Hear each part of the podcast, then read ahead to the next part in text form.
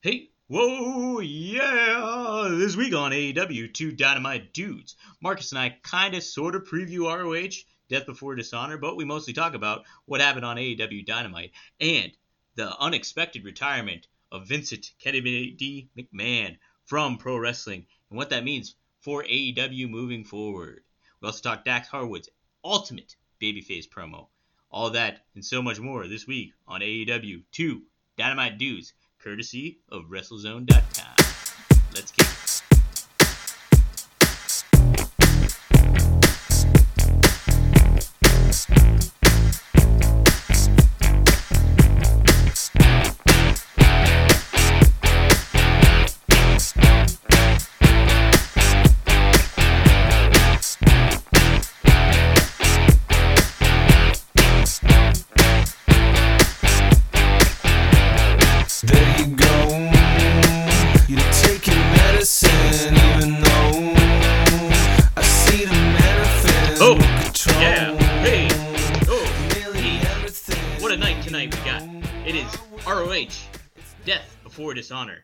man, do I have a dishonorable person with me on the show tonight.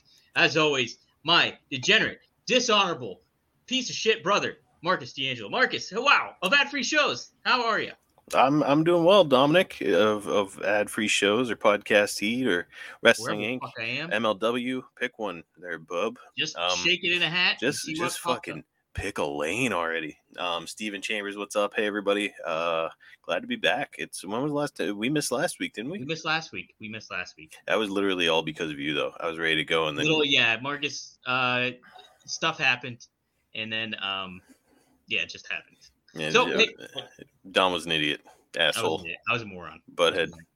Mhm, But listen, uh, I wasn't a moron on uh, the Death Before Dishonor press conference. Uh, me, Tony Khan, rubbed some elbows, um, and I wanted to get. I did, have you heard this yet, Marcus? Have you heard this? Uh, please fill me in. Okay, well, uh, I have the clip here, so um, it's very intuitive. I I was really happy with the question I asked, and I feel like um, I really hammered a lot of points home with it, and what I wanted to get across, I thought I conveyed. So I- I'll play the clip, okay? All right, you're really digressing. Let's go. Yeah, let's go. Let's play it. Thank you, Nick. Thank you, Tony. And uh, to, to bring us home, we have Dom D'Angelo from Podcast Heat. Dom, you're you're up. You're the last one. Mm, Okay. Hello, Dom. Yep. I can't get Dom unmuted. Okay. Hmm. Well, uh, what'd you think of that? Boy, that was that was riveting, Dominic. Really well done. Very professional. I thought so. Um, yeah, you know, it's I'm I'm sure Tony was impressed. I, I'm sure I um really wowed everybody. Uh, Jim Cornette, who's been critical of those uh, media scrums, I think I really uh, I really hit the point there. Wow, yeah, really Well, is some you know. power. Well, I'll tell you what, journalism isn't always easy, but you certainly make it seem easy. You, you know, if you get a bunch of journalists in the room, whether they're actual journalists or not, uh, you're up for a party. You're up for a good time. Okay. So, so Dom, what Yes. what the what the fuck happened there? Were you did was that your fault? Was it a technical issue? listen, I don't want to. I do not want to push blame on anybody. I, I would. I will say I downloaded the app. The app was on my computer. I initially had it on my phone. Got a little concerned about the phone, so I was like, "Listen, I'm gonna go with the computer. Trust, trust in the the massive meat of technology that's in front of me." So uh, I had it on. Uh, initially, too, uh, the little hand that you have in the corner, it's green and it, looks up, so it looks like you're on, right? It looks like you're ready to go. Well, here, the hand needs to be on red. If you click it on red, that means your hand is raised and you can put it back down to make it red. So that really confused me. Anyway, but anyways, I got the last question on there. Was ready to roll. Had my headphones in. Had the stuff go. All I had to do was wait for the organizer to unmute me. Some miscommunication or something weird happened, and it still said the organizer muted me, and I could not speak, and I was not unmuted. So well, you're really uh, fading the heat there, Dominic. I felt Um, like the you know the episode of Bob's Burgers where um he goes to the baseball game and he wants to get his, his burger joint plugged and yes, Gene Gene couldn't trying- remember the name. Gene can't remember the name and he's like Bob's Burgers, Bob's Burgers. I felt like that. Felt like Bob Burgers. That sucks, man. But hey, you'll get another shot. I'm sure Tony Khan only hates you a little bit following Yeah, that. only a little bit. You know, Mhm. it's, I I have a dislikable face, and now with the mustache, it's probably even a little bit more dislikable. So, Wait a Um, minute. Uh, Stephen Chambers, bra- possibly breaking news here. uh, what's going Tully on? Tully Blanchard. I, m- maybe I didn't watch enough of the program, or I was working while I watched it. Tully Blanchard sold his whole faction to a manager named Prince Nana, Prince Nana. That's uh, he's originally from uh, uh, ROH. And now they're the embassy. Wait a minute. Is the pu- is is the pay per view going on right now? It's the preliminary matches. So yeah, we picked the right time to do it. Um, Got it. do the pay per pay per view preview. Hey, you right know, as the pay per view is going on. Tully Blanchard on my TV in any capacity, I'd co-sign. Well, that might be. The, I, he was there, Marcus. He. I don't know. Like he was their manager. Now it sounds like he's not. Right, So- but is this like uh, Stephen Phillison? Did he like uh, did he sell and walk away? Did, did he even make an appearance? Oh, Tully was Um, there. I bet. Yeah, he was there last night on Rampage or uh, Friday night on Rampage. Wait, what is today? Saturday? Yeah. So was there I, I like Tully Blanchard a lot, so I'm I'm hope I'm hopeful that you know him and and Arn and Jake and all these kind of legacy guys are gonna get a little bit of a, a larger role. Well, the thing is, is like he has like we have barely have seen Tully Blanchard since he left FTR, and then um, you know maybe he just doesn't want to do it at this point. I don't know. Like Who knows? I Who mean, knows? it's uh, when's the last time we saw Arn? When's the last time we saw Jake? yeah, it's true. It's been a minute. Hmm. Jeez, oh man, Nesha, we do. We got great timing. We're really good at all this, uh, picking the times and everything like that. Initially, I wanted to start this at 7 p.m., but Mark is like, "Can we do 7:30?" And hey, I have been uh, pure uh, scum when it comes to scheduling these, so I was like, "Yeah, we can do 7:30. Let's do 7:30." I mean, Pierce Gum in general, really. Yeah. Um, well, Dom, let's let's dive into to this. You know, it's you, know you, we we listen to you pat yourself on the back because you're great job with the press conference. So I did good job. just- yeah. yeah. If you want to hear it again? I can play it again for you if you want. God no. Let's go ahead and keep on rolling, baby. Well, we'll uh, we'll just talk about a little bit of dynamite here before we kind of touch on some of the main matches of Ring of Honor. Uh, dynamite. Uh, how much did you watch? Did you get to check any of it out? Uh, where are you? Where are you sitting on this, Mark? I was working while I watched it, but I caught uh, I caught enough of it to be impressed with Mm-hmm. with uh, the Darby Allin uh, Brody King Opener. situation. Yeah, that was that was a that was one of those matches where ordinarily I'll fast forward through the commercial break, but uh, you know because I'll I'll wait a little bit and then watch it after it's recorded a bit so I can fast forward through the breaks. But with that, I was like, I don't know, I kind of want to watch the picture in picture with this. You know, he was just ragdolling Darby Allin. Um, it, it feels like I'm glad that Darby Allin took the L because now he's kind of fighting from underneath if he continues uh, working against members of this faction. Mm-hmm. I was very happy to see Brody King win. I think you know, uh, in a lot of ways, right now, Darby Allin can be Teflon. He's somebody that can take a loss and still bounce back from because he's a scrappy dude and he's proved that he's able to be a champion at this point, like you know TNT and all that stuff, and be, and be at the top of the card in main event if needed too. I think. Uh, so uh, Brody King getting a win means a lot more for Brody King winning than it would be for Darby Allin winning. So I was definitely happy. It was a pleasant surprise actually to see that happen. So, Uh, Dominic, Isem, I'm sorry if I'm pronouncing your name incorrectly. Isem, Isem Walker, um, is saying without Cody, Arn really has no purpose. Um, I don't know. I disagree. I think that Arn, I, I think Arn adds a lot of value to the product. Um, I think that you could probably pair him with some. I mean, obviously he's got Brock Anderson. Um, I I think that that's entertaining in and of itself. Just Brock and Arn coming out there and like you know Brock is like kind of trying to work his way up to his dad. I mean that's a storyline really if you think about it. You know maybe uh, Brock trying to work his way out of his dad's shadow and but with his dad's coaching. I don't know. I I think it's I just think it's really interesting and I also think that one of the things that I really really liked about AEW whenever it first started was the fact that they do uh, pay attention to legacy talent and they do respect legacy talent. So uh, yeah, it's I mean him and Jake. Uh, he's saying and Jake needs his own stable so he can be out there even when Archer isn't there. I mean Dom, I I could see Jake as being a part of House of Black. That would be kind of cool. I could see him. Who was a, teasing a little bit of a, like a darkness guy? You know who? Okay, this is pretty good. Um, so it's we'll get to this match later on, but uh, Brian Pillman Jr. has uh kind of expressed like, oh man, you know, like just things are kind of iffy with Varsity Blondes. He likes to run, but he wants to show more of a darker side, things like that. Pairing Brian Pillman up with Jake Roberts and Lance Archer might be pretty damn cool. Um, Yeah, I don't know. I'm not. I'm not sure how I feel about it. I do know this. I think that you know, as much as I enjoyed the the Brody King and Darby Allin match, could it, on paper, have been enhanced more if Jake the Snake was at, at ringside? I think he could have. Yeah. Um, and you know what? Having Jake there, you know, I think uh, Aleister Black's, uh, oh, geez, Aleister Black, geez, Malachi Black is uh, pretty damn decent on the mic, but I think getting Jake involved in that mix could add another layer to that for sure. You know what I mean? Yes, I, I mean, you know, you want to talk about being able to to find that interesting dark place kind of uh, in your mind. You know, Jake was really, was really the master of that on mic. So, I mean, yeah, I, I think that that could have been cool. And yeah, like I said, like him, just seeing him ringside with one of those guys or all of those guys anytime they come out, I think it's good stuff. Yeah. No, you know, you want to see, I think wrestling's at its best when it's a variety show.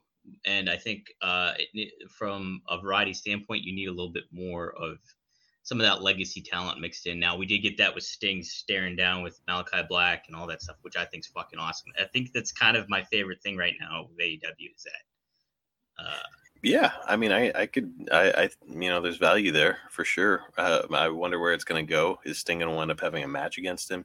Is it going to wind up being like a triples match, which is probably the way it's going to go, like Sting, Darby, and somebody? Yeah. So yeah, or uh, Buddy, Buddy Matthews is hurt, I think, right now. So it could just be uh, Sting and Darby. Brody King and uh, yeah, Sting and Darby. Yeah, So, I was going to ask where Buddy Matthews has been. I haven't seen him I in forever. he's hurt. And I tell you what, there's a lot of people hurt. There's a lot of people hurt. Uh, that's not the question I was going to ask Tony Khan. So uh, the question I was going to ask, if I had the, if my mic got unmuted or if technology was became my friend, If you had been smarter at the time, go ahead. Yes. Uh, all of the above. I'll admit that. Um, but I think my question, well, my question was going to be, hey, so we have a big roster. You guys have a big roster and a lot of talent to work with. With Death of Dishonor coming up or before Dishonor here, what would you think uh, to highlight certain talents and make them feel more important? It's there. A lot of talent gets lost in the shuffle. Are you concerned with that, and where would you go with it? And um, that's kind of what I was gonna go with. That was gonna be my question. I feel like you're really ruminating on this press conference situation. I really harped on it. Uh, I, I've got to be honest with you. I'm I'm gonna go ahead. I'm, I'm just gonna go on a limb and say nobody in this chat gives a fuck No. about you and your press conference. Yeah, no, So let's go ahead. you're right. Let's, let's let's just go ahead and talk some dynamite. Okay. Um. Oh, Nesha is saying, is Jericho in Kingston finally done? I hope so. they kind of put a pin on it. I think. You know what I mean? It's like Jericho Law uh, won, but Eddie threw him through that fucking barbed wire uh, gimmick thing at the end. So that Yeah, kind of you can kind of it. write it off, right? I didn't really like that. You know, it. Yes, uh, he got thrown through the barbed wire gimmick. I Uh-huh. think that uh, I, I that felt like a compromise. Like, okay, well, Yeah. Jericho needs his win back after after uh, Eddie beat him. So w- let's give Jericho his win back, but we'll keep Eddie strong by by throwing Jericho, you know, uh, into barbed wire. It's like they were doing barbed wire stuff all match. Okay, Yeah. so we we saw it. Um, eh, here's how you keep Eddie Kingston strong: is have him eh, make him the guy that Jericho just can't fucking beat.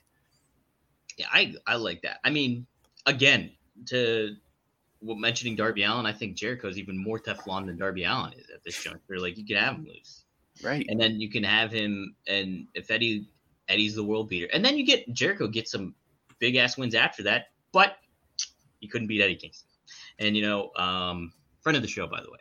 Uh, but friend of the show. Um, and you know, it's that's how you kind of build people and make interesting angles. Is like, holy shit, Eddie Kingston. You know, Jericho can't beat him. Then you have Eddie Kingston maybe go on a little win streak, and next thing you know, it's like, okay, uh, you know, right now Eddie Kingston versus Wardlow, you're like, oh, Wardlow's winning.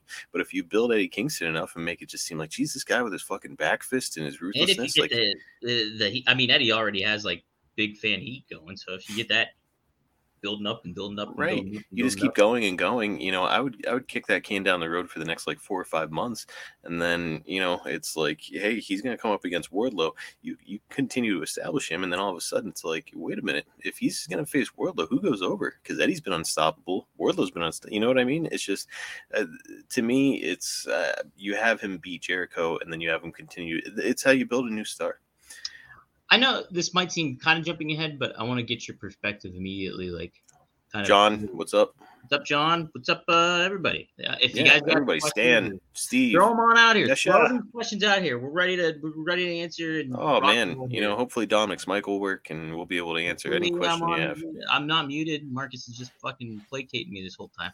Uh, but what I wanted to ask overall, what did you think of Dynamite as a presentation this week? Like, Well, you know, it's they're they're Tony Khan's doesn't have a, a, full deck of cards to play with here, right? Uh, with with all the injuries, so I, you know, given that, it's it was great. You know, okay, you you were all for it, huh? yeah, no, he, he- like I think I think he did a good job. Uh, you know, remind me of what else was on the card, and I can wait. Oh wait, the uh, shark cage situation during Yes. that whole thing. We can talk about that. Uh, so uh, there were some cutaways and stuff, and there was a little confusion. Stephen Chambers, I like where your head's at. We'll address that in a second. Um, some cutaways and confusion. Was it that uh, Taya could not get the uh, Ty Conte? Ty Conti? She couldn't couldn't- get the she couldn't get the lock undone, Yes. and the guys wound up just sliding out of Yes. the cage. Uh-huh. So Um, that's like um. that doesn't do much. That doesn't do much for the cage. where you see the, the jail cell and you're like, those guys, that cartoon could go just totally walk out of there if you want. it, it just completely like so I, I understand the urgency where they're like jesus we got to get to the ring and, and do this thing you know just slide out of there but it's the minute that they all come pouring out of the sides like a like it's a clown car it's like why were you staying why were you waiting for her to unlock it in the first place um Maybe so, they think they couldn't get. Maybe just depth perception was bad. yeah it's just uh, I mean, they're sports entertainers. I, I don't think um, depth perception kind of ties in with that. Maybe if you're more on the technical side of things of wrestling, you'd be able to see get through that. i'll tell you i don't i don't wasn't crazy about it kind of kind of shattered the illusion i understand that you know there's a time limit and we've got to get this thing done but it's like man it's, uh, wha- I, wonder- mean, the, honestly, if you're gonna, you, you gotta rehearse that. Gonna, you know, you know, at the very least, I'd be like trying to make it look like I'm spreading the bars, you know, or tell a guy like, "Hey, you Spreading get on that bar? side." Yeah, like You you get a guy on the other man, side, and you're. Christ. It what I mean, you know, it just eh, even if you can create like a quarter inch, like, oh man, that quarter inch finally, I'm able to squeeze it, like something to help us suspend dis- disbelief. Was Hager in there? Huh? Was Hager in there? Yeah, Okay, get Hager to do that. He could do that, right? do some Superman shit and just Superman spread shit. spread them bars. Spread them bars. Um, yeah, I mean, like people really shitting on that match uh, on Twitter. Scott Hoof doesn't like it. Well, um, yeah, but I, I didn't think it was like the worst match in AEW history. Was I a huge fan of it? Not really, but it. I, there was some spots that were just like, like, did you see that chair spot that Jericho ha- Oh, happened? it was that was yeah. scary. You know, as as we're talking about this, I'm remembering more and more of that match that I watched, and yeah, a lot of that match stunk. It was, and like some of the, I mean, when you do those kind of matches, you kind of have to really embrace it. And in certain aspects, they did, but there was some stuff where it's just like you're not putting all into it. I understand why you're not doing it, why you aren't fully hitting him with the chair like that, but why have it then if you're gonna do it that way? You know what I mean? Uh, So it's like, You know, it's, let's, I- reward on that. And hey, let's be forthright here too. AEW has done a lot of these bloody barbed wire, hardcore death match things on the regular, a little too much. And um, So look, I- the match the match stunk, but honestly, I I go into those types of ma- like it, it wasn't like I was watching it like what the fuck like I go no, into I, I that go into these kind of bloody matches where I'm just like this match is probably not going to be great, you know.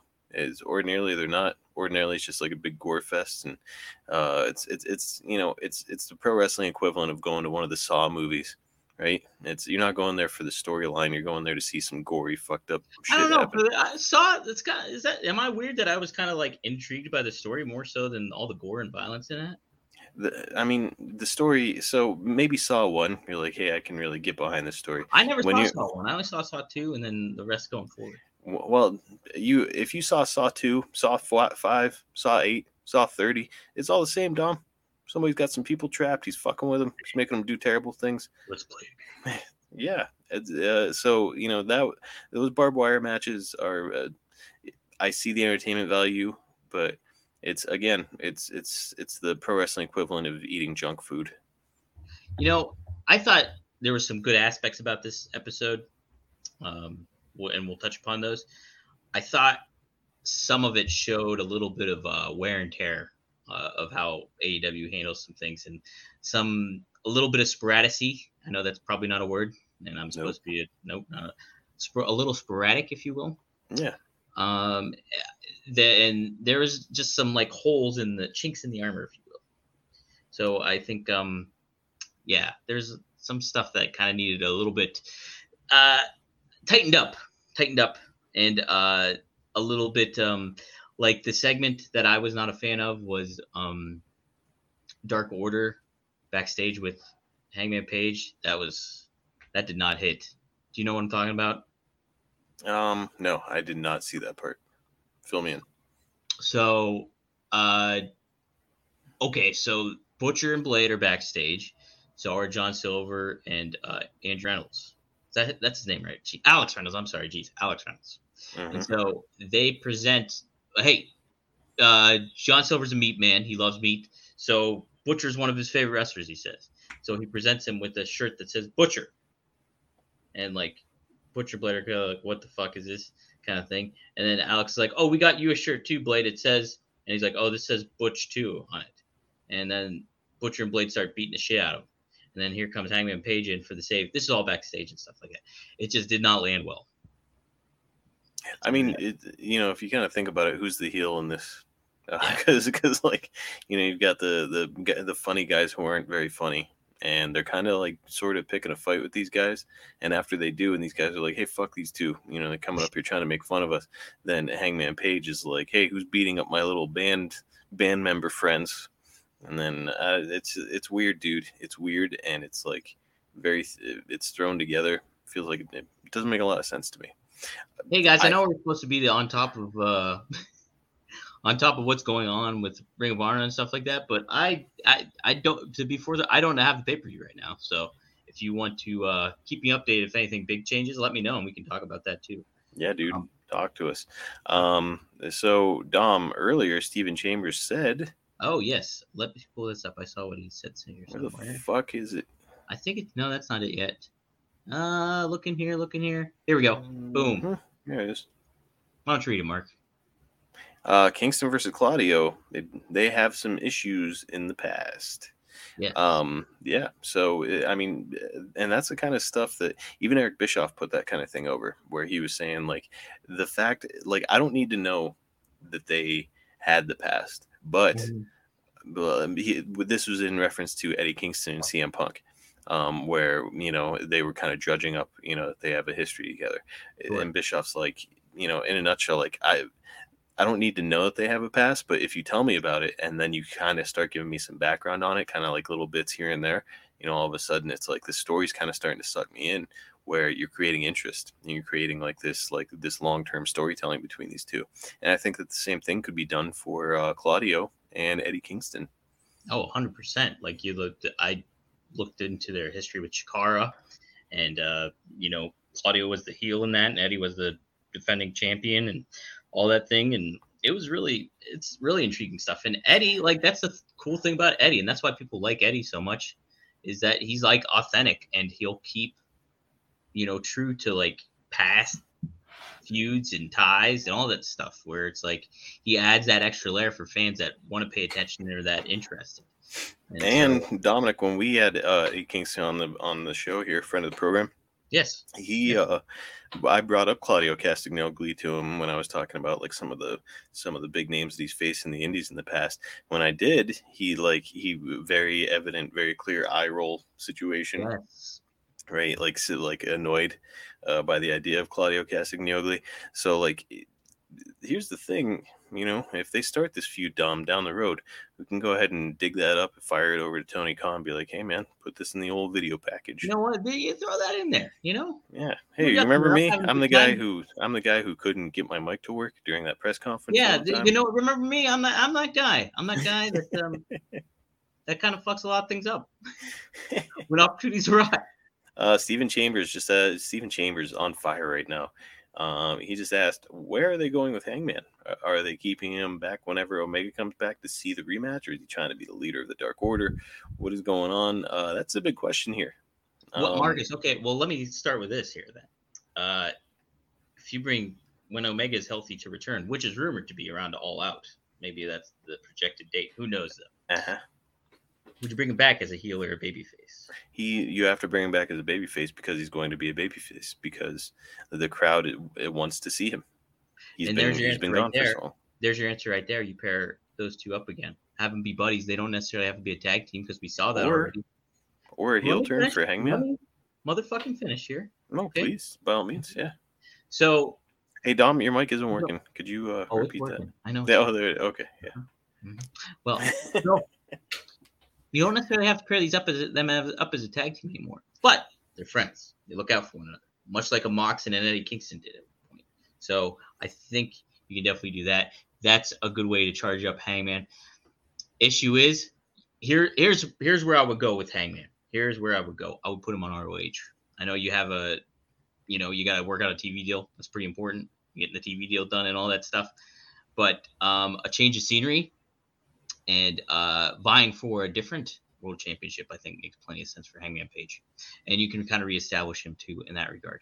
I mean, him with Dark Order, uh, it's I don't I'm just it's I get it, but it's also uh, we've been here, okay, we've been here, so um, it's kind of where I feel about what any any other thoughts about Hangman on that?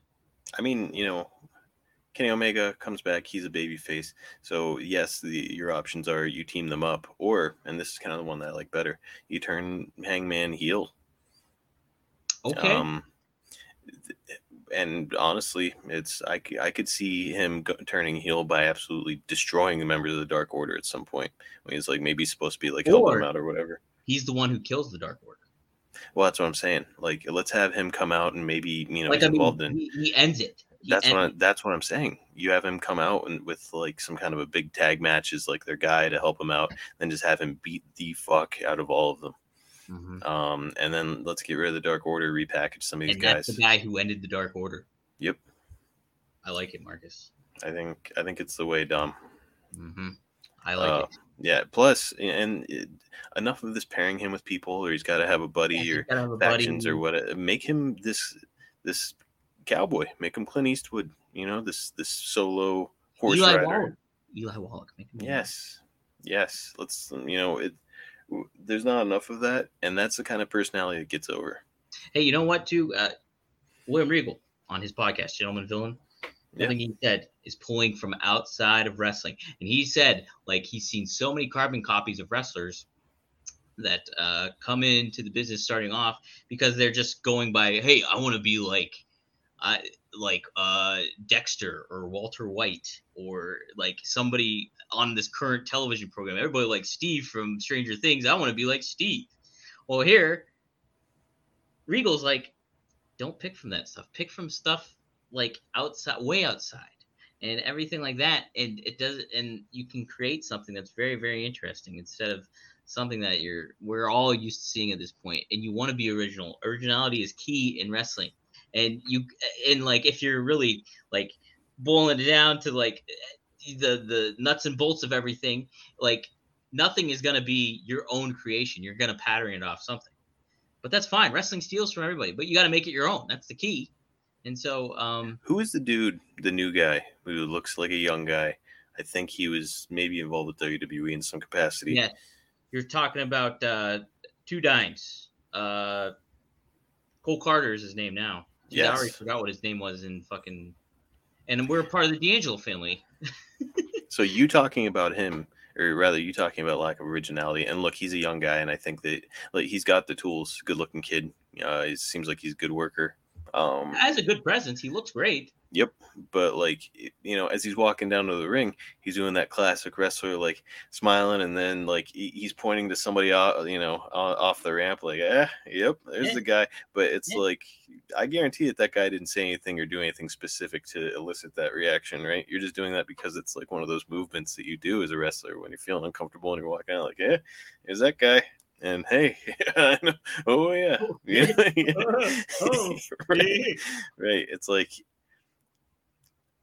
I know. I just know that if I were backstage and I saw that guy afterwards, I would be like, you need to think about like the guys that you like in wrestling. Uh, Mhm.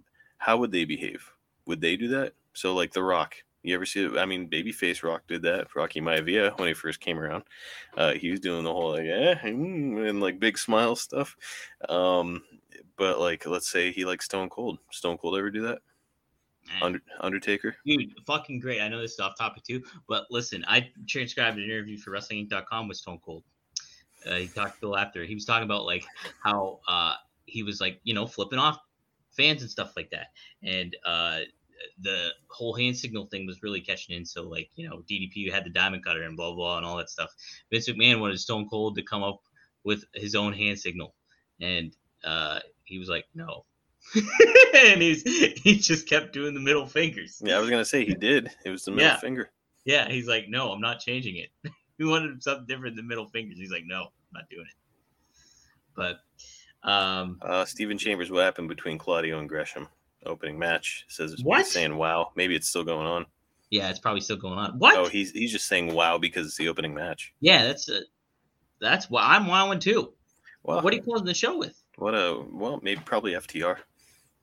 What Yeah, a what a banger of a way to open up the show though. Tell you what, that's a that's the world title right there.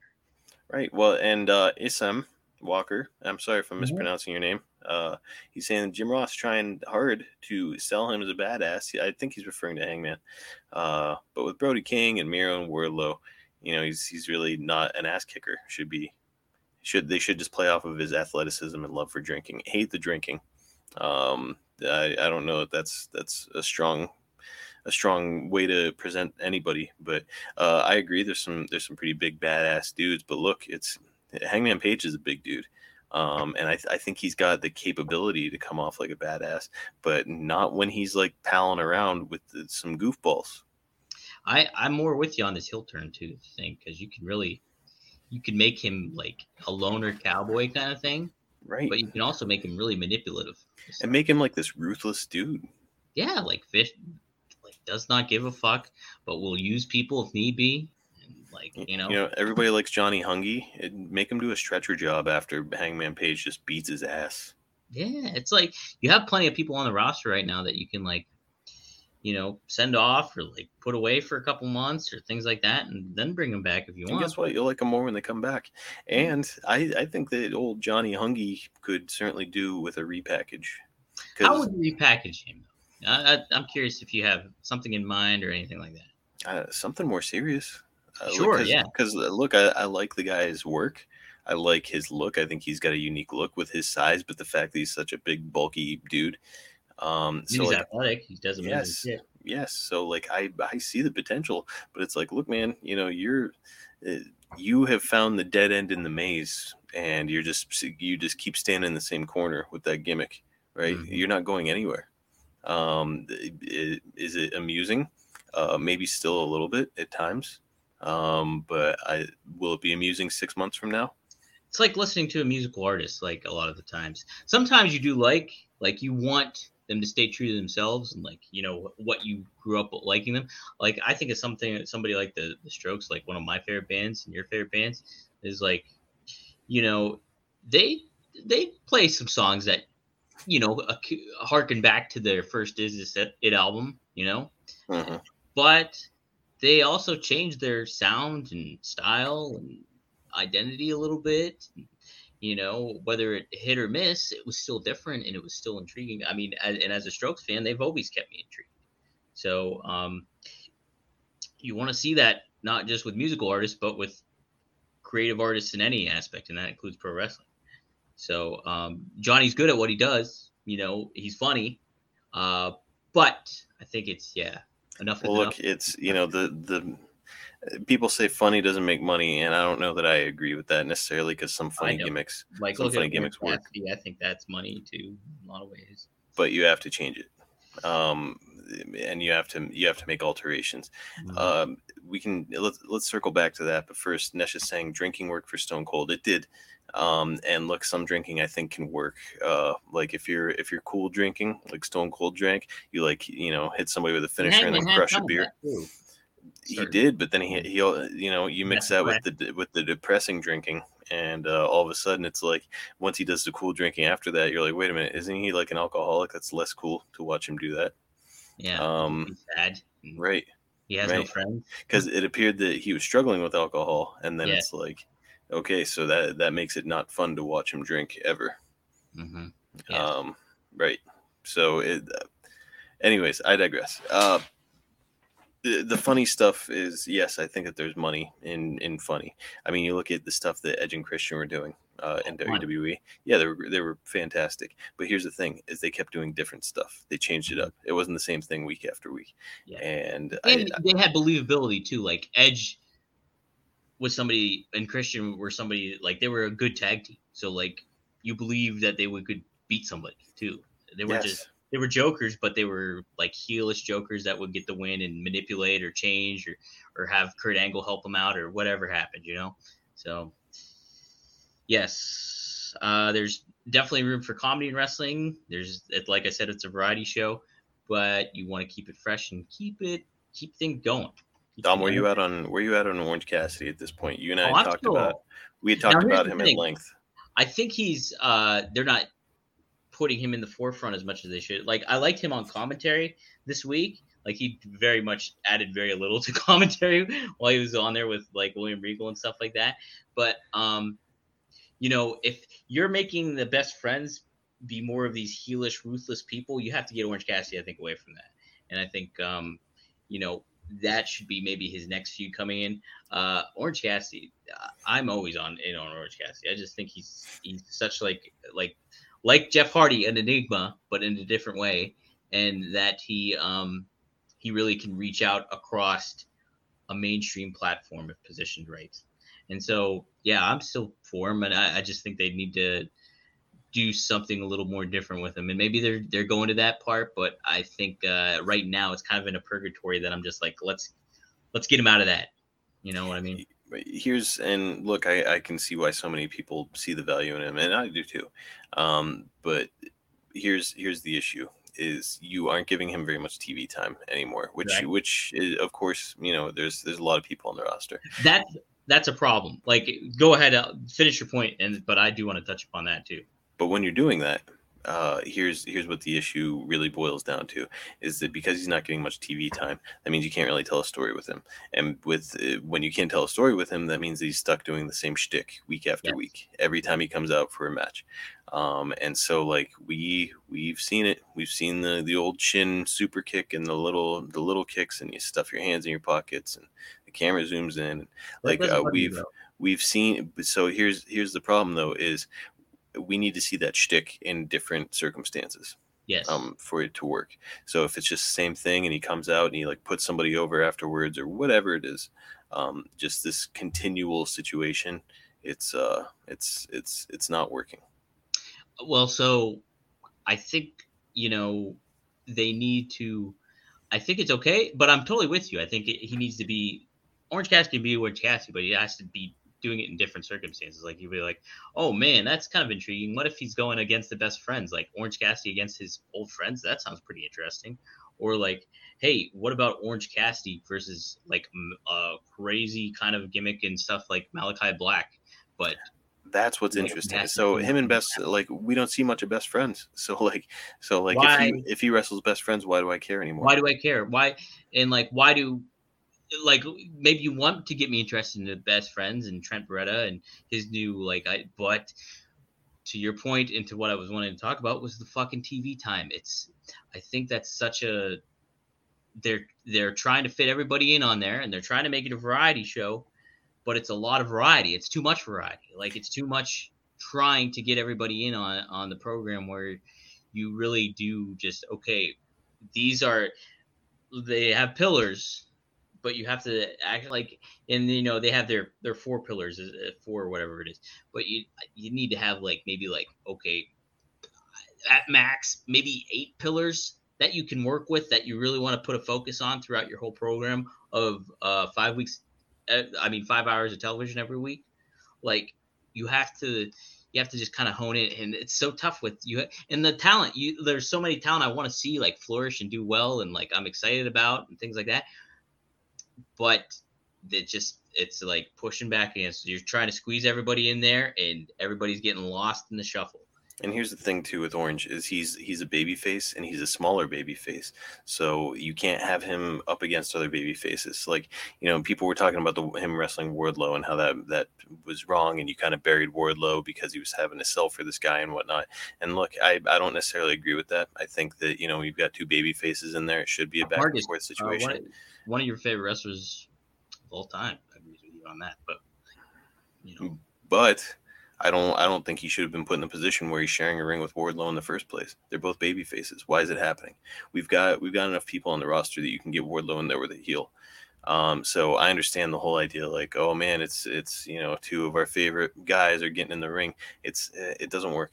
It doesn't work. So like the fact that, that okay, you're in this and you have two baby faces in the match, I'm good with it playing out the way that it did.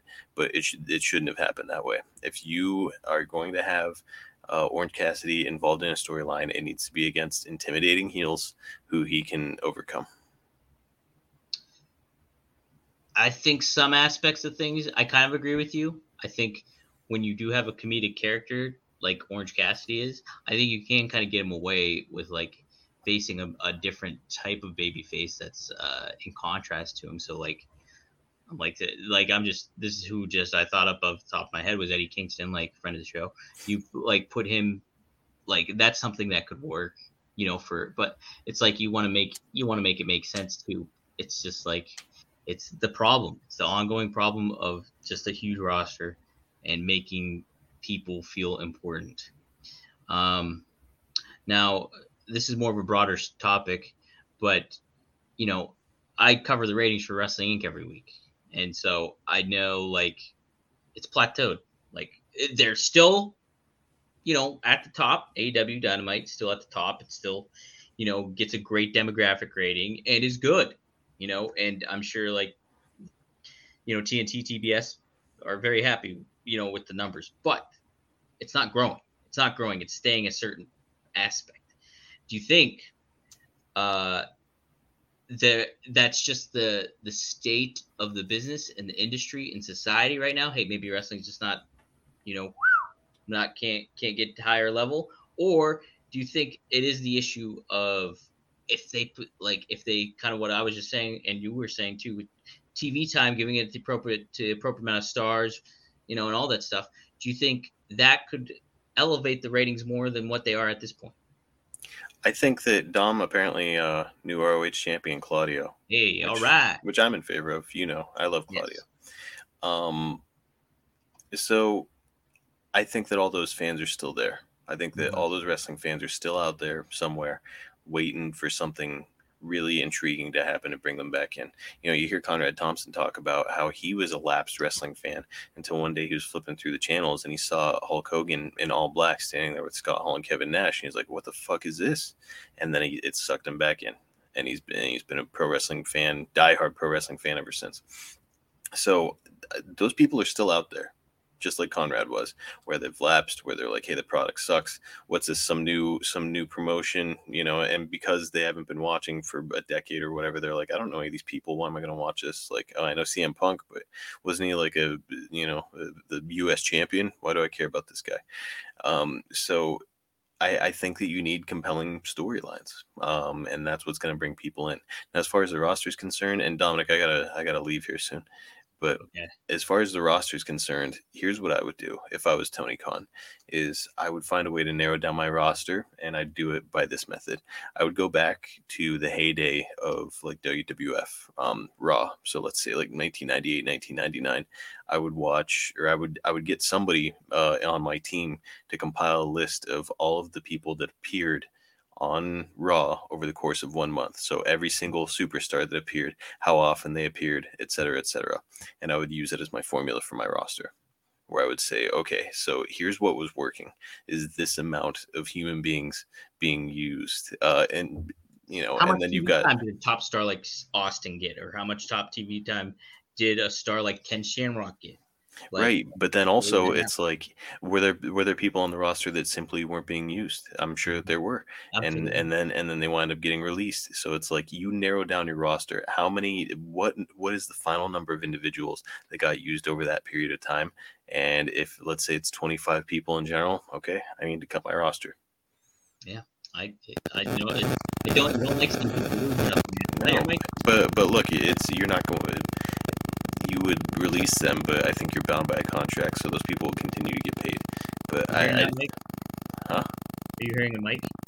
hearing a mic. Are you hearing a mic issue? No, Okay. Good. Now you don't. Okay. No, I I'm with you on that. Uh, yes, you don't want to see people get cut, but it's it's a lot of people, and you, I, again, you can use a formula like, you know, a volleyball team, like I've said before, rotate people in and out, have them go away for weeks, make maybe make a season, kind of things like that. If you want to, if you want to keep things fresh and keep things going. Since you have to get going, I do want to touch upon a couple topics just real quick. Dax Harwood's massive babyface promo. Uh, as a father, Marcus, a new father, it does that promo hit with you a little bit differently than it would say when you weren't a father? Yes, absolutely. No question about it, you know, because you as as a parent you get to kind of see that sort of helplessness that your child has and how much you love them and how, you know, you kind of do anything for them make any sacrifice for them. You know, like when he was talking about his daughter having a hole in her heart, which by the way is is a relatively common thing. I actually my niece has that's or had that situation. Um, but it's scary. It's it's really Mhm. scary, you know, with somebody that you you care about so deeply. So it's uh you know you can really relate to it and it made me relate to him more you know and it's like look if the the demo is what 18 to 45 there's a lot of dads watching. And i think that a lot of dads are like yeah it's you know that would that would be hard and it would be incredible to watch your kid fight through that and be be as strong as you want to be for them you know? So uh so yeah and it to me it was it was it was great. It was about as good as it gets for a babyface promo. His delivery was really good too. yes. Yeah impeccable. Hmm Okay, I think you know we kind of buried the lead here. Kind of buried the lead a little bit. Uh, Vince McMahon retired. vince mcmahon taught retired He's out of here, man. Yeah, that is that is that. Um, what does that mean? I guess on a smaller scale in a certain roundabout way for AEW. But what does Hold that up. mean? Hold up, Nesha's saying Nesha's pointing out it's the same situation for moms, and yes, I I didn't Oh, mean yeah. to leave the moms out of that. Um, Yes, of course, uh, same same thoughts and feelings. That same for feeling. parents in general. Oh man, absolutely. I mean, like one hundred percent right, Nesha. Mhm. So okay, yeah, McMahon, uh, hanging up the old, uh, the old uh tie or whatever. I don't know. I say Suit. I Suit, don't know. but whatever. But he's he's done.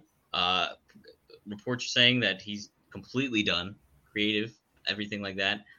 You know, I'm sure he's gonna have some sort of say, and I think he, there's been some reports that have said that he's, you know, will have a little bit of say and everything. And yeah, he's still watching.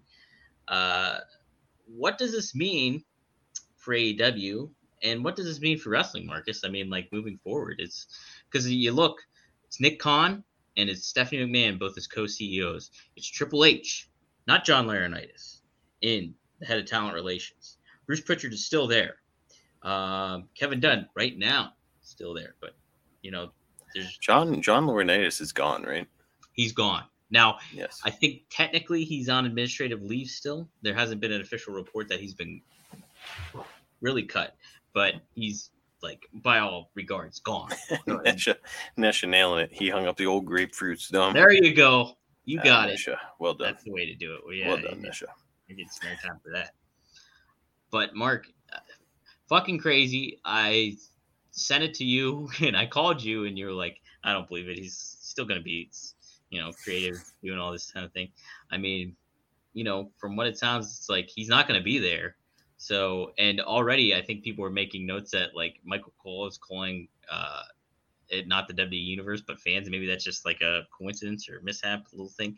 But nonetheless, it's just like what are you kind of expecting from this? This could, I mean, we talk about Forbidden Door. This could open a lot of doors, not necessarily maybe super big crossover thing, but it opens a lot of doors for, hey, wrestling, including WWE, is going to be very interesting moving forward. Where do you stand on all this? Well, when it comes to Vince, I you know, as you know, I'm I'm really not counting out the possibility that he's just kind of quietly con- going to continue running things behind the scene. And I mean, and let's be forthright too. If these allegations didn't come out, and you know, the this another big shoe is about to drop, Vince would still be doing what he was. He'd still be there. Yes.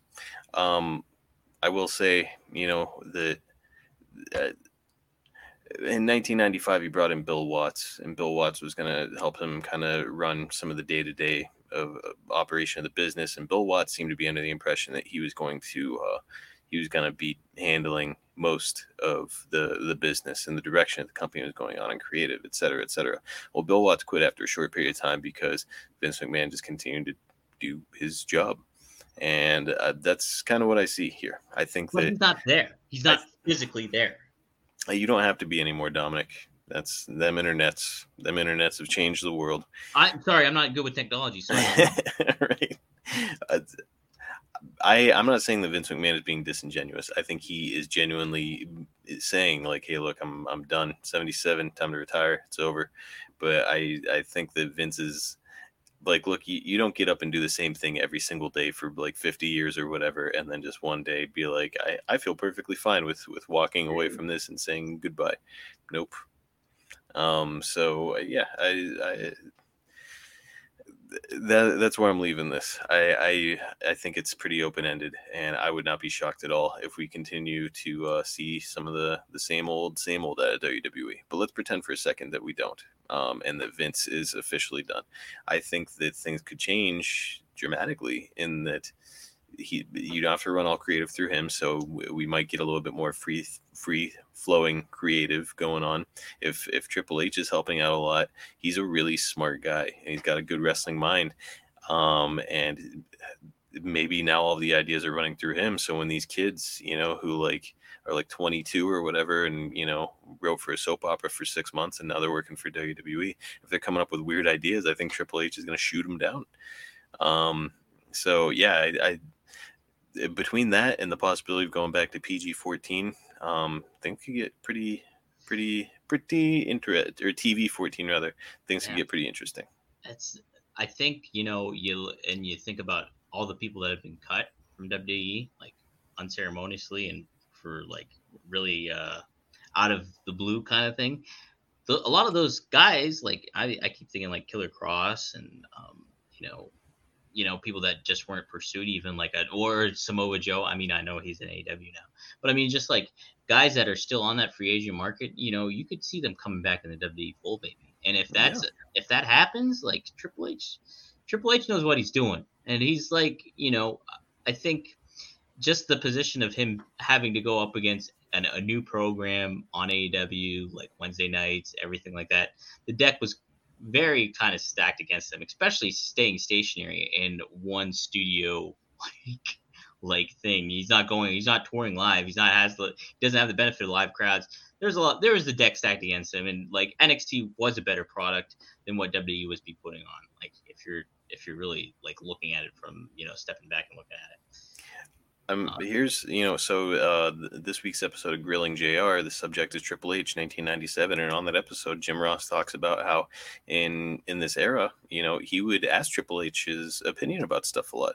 So would and apparently so would a lot of the other talent. Uh, they'd they'd be asking Triple H's opinion on like what they should do with their character, storylines, stuff like that, because Triple H is smart and he knows what he's doing and he knows wrestling and he's got this like old school mentality. He was trained by Killer Kowalski, like he's just one of these he's he is a pro wrestler and i think that he could really change the the dynamic in wwe if if the creative is uh, flowing through him Now, are you concerned with Nick Khan and Stephanie being like co-CEOs, too many cooks in the kitchen, so to speak, or where do you kind of?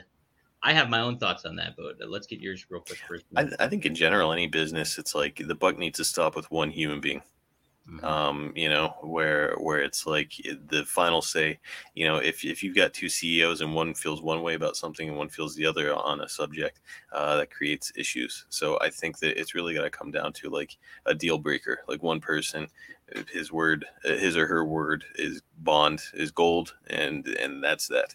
So uh, yeah, to me, it's having co co leaders of a company is not a good idea. Um, I Yeah, I'm with you on that. And uh, like maybe even just from a job title perspective of it, I understand though. Like, hey, maybe you know, you still want to keep the McMahon McMahon name in the in the fold of things. So Stephanie CEO, like kind of thing. Uh, I think Nick Khan though is just somebody that can really like, whew, he's shown the capability to reach out to that bigger audience of what WWE's been searching for. Like monetarily wise, they've been fucking killing it, and that's because Nick Khan, like doing what Well, he. He's also cut a lot of talent, which, by the way, is not wrong.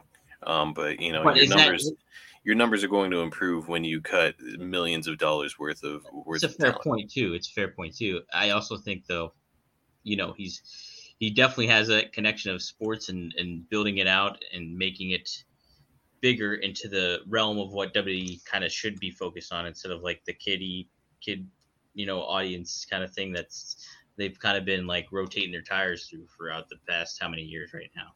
So I think he's kind of broadened that a little bit.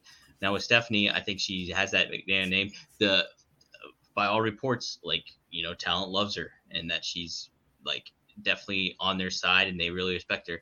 And her, Triple H together, their husband and wife, you know, they're gonna see a lot of things eye to eye too when it comes to you know wrestling philosophy and how, how things are handled. And whether that's right or wrong or people kind of agree with it or not at least they're still on the same page with one another i believe. So it's just like you have that one two that tag team there and you have that insight of Nick Khan combined with it, there's some potential for it to be a, a very positive turn for WWE. And I don't mean just from a business standpoint where we're just like, oh, they forgot about the fans, they forgot about us. I think from even now a fan perspective, hell, this is, I mean, this is a good thing for for what you know, all things considered. Now, will they get sold? Will they go to somebody else? And will Disney or you know Netflix or some other uh, entity that's not familiar with wrestling ultimately have the power, that's a wait and see kind of situation, and that could very much play into you know how WWE is positioned and uh, executed, and so Yeah. that's another aspect you have to think about. But Well, uh, I'm with I'm with Steven. Give it a month or two, and let's see where we go. I'm with them too. You know, it's like it's not going to be an immediate change. We uh, SmackDown was pretty decent for what it was, what I what I watched about it, and you know, uh, it's just going to be take some time to do that. So, uh, all right, Mark. After the roll. show, we're okay. We're we got Starcast coming up. Man, oh man! Uh, look, it's uh, there's a lot going on in Nashville next weekend. Dominic and I will be there live and in person. Um, so not only is it WWE SummerSlam, but it's also Starcast. So it's uh, the biggest and best wrestling fan convention out there. Period. Uh, all your favorites are going to be there. Um, yeah, it- so there's there's that. There's going to be a bunch of stage shows associated with with Starcast. So some of the live podcasts of Mick Foley, Kevin Nash, uh, Matt Hardy. The list goes on and on. So we got that going on. But then by the end of it, Dominic, July 31st, it's Ric Flair's going to walk that aisle one last time. And uh, Hey, we will Mark, be there. where do you side on this? I mean, you you you know, pulling back the curtain here, you work for both podcasts. What's do you have an allegiance here? Uh, You know, Dominic, it's I really can't really can't disclose where my allegiance lies. My allegiance lies in a successful show, Dominic. How's that? wow, how about answer? that? Well, a pure wrestling promoter take right there. that's that's where my interests lie, Dominic. Um, but yeah, it's look, it's Nesha says she's gonna be six hours away in Mississippi. Look, if you can make it, make it. Um, you know, Arn Anderson said on his podcast this week, if you knew that Muhammad Ali, Ali was boxing in his final match, wouldn't you do everything you could possibly do to be there? If you knew that Babe Ruth was about to take his final at bat, uh, wouldn't you want to watch it happen? That's what's happening here. We know definitively Ric Flair is done after this. This is the end of his career. hey, never say never. I'm. I'm I'm saying never. I'm saying saying never. never. You're saying this is it. I think that Ric Flair really regretted the fact that he had to come out of retirement after the Shawn Michaels situation, and I think that he wants to be sent off in the right way. And an entire show dedicated to the Nature Boy in the Municipal Auditorium in Nashville uh, doesn't get much better. So uh, the old JCP set. Uh, so just so you know, this is a JCP promotion. This is Jim Crockett Promotions. They're back, and they're saying goodbye to Ric Flair. I mean, come on, man. It's it's it's a big deal. If you can make it, if you are in proximity, if you are if you have the funds to get a flight to get a ticket to this, you need to be there. It's a big deal. It's it's a really really big deal for wrestling fans. So please go out of your way um, to check it out. And look, if you can't be there, there's still an option. You can go to fighttv.com and uh, you can you can catch it all on pay per view, all the live shows. You can still see Ric Flair's last match. So look, there's there's options, baby. Marcus, do you accept my challenge? By the way, I, I threw that out a couple times at you. I have not heard a response. I think uh, you're uh, have a bit of limber tail. Well, you know, I, I just view that uh, uh, similarly to like when I'm driving my car and a fly gets in there, starts Oh. like buzzing around me. Hmm, You know, I open up the window, wait for the fly to leave. You know, I don't actively. I'm busy. I got things to do. Well, I don't I mean, actively swat the stands. I- I mean, you can talk about me, you know, just being a, a minor nuisance or whatever, but Mhm. Well, legitimately, I'm gonna fight you, and I think I could kick your fucking ass in front of uh, everybody in Nashville. I'll be Um, interested to see you uh, to see you test that theory, Dominic. All right. Well, I mean, there's been a lot of shit talking. Technology, you that's your tag team partner. You can have technology. I bikes turned heel on me today. I fell off my bike, and now I just have books to rely on. So it's me and books versus you and technology. Uh, Well- potentially, if you want to accept this challenge, if you're not a fucking pussy. Well, you know, it's look. I'm. Uh, I I encourage you to get like a Mick Foley barbed wire wrapped baseball bat or something to give you some Well, kind of advantage. I will get his biography wrapped in barbed wire. Because look, if you if you come after me at any point, I will beat the shit out of you right there in Nashville, Dominic. Listen, I no, don't sing it. You're all bluffing, no stuff, Marcus. Dom, it. that's just saying we have to do a show about it down the road. Yeah, you know, we'll we'll talk about our Oh, experiences um, in Nashville. It's, I mean, it really, as a wrestling fan, it doesn't get much bigger. You get the the biggest and best wrestling convention out there. You've got all these live stage shows, and then to cap it all off at the end, it's Ric Flair's last match. What a loaded card it is. Um, it's again, it's Jim Crockett Promotions coming at coming back. It's man, it- as a wrestling fan, it's going to be heaven. Are we going to Tootsie's? Or is that going to happen? Roof, rooftop party down? I think I yeah probably it's I don't know we're gonna be working a lot hard to say We're gonna be we're gonna be busy. I'm, you know, not only do I, you know, yeah, we got a lot of stuff. there's there's a lot going on so you know it, we might Ten we might be able to we might be able to wrap it up at like you know let's say we wrap it up at 9 p.m uh, I might just be like look I'm fucking beat I'm going to bed like we you, woke up at like six thirty. Now we're Right, just, just right. on our feet all day. yeah you never I don't know know. You want a picture though? What, Mark? Ten bucks, fifteen? Where you at? uh what For us, ten oh bucks. yeah if you want a picture with us you know you stop us there on Broadway or whatever uh you know I'll I'll hey you just buy me a beer we'll call it square You know what? That's pretty fair. You know, fuck it. I'll do it for free. Okay. See, I set Marcus up to Nope. look like feeling this. I'll do it. yeah no I'm not doing it for free I'm the baby Oh, face. Dominic, our other degenerate brother's calling me. I gotta go. Oh boy! Whoa! Party down. All right, guys. Hey, you know what? We won't see you next week. We'll see you the week following on two. Two what, Marcus? Two down, my dude. See you guys. All right. See you guys.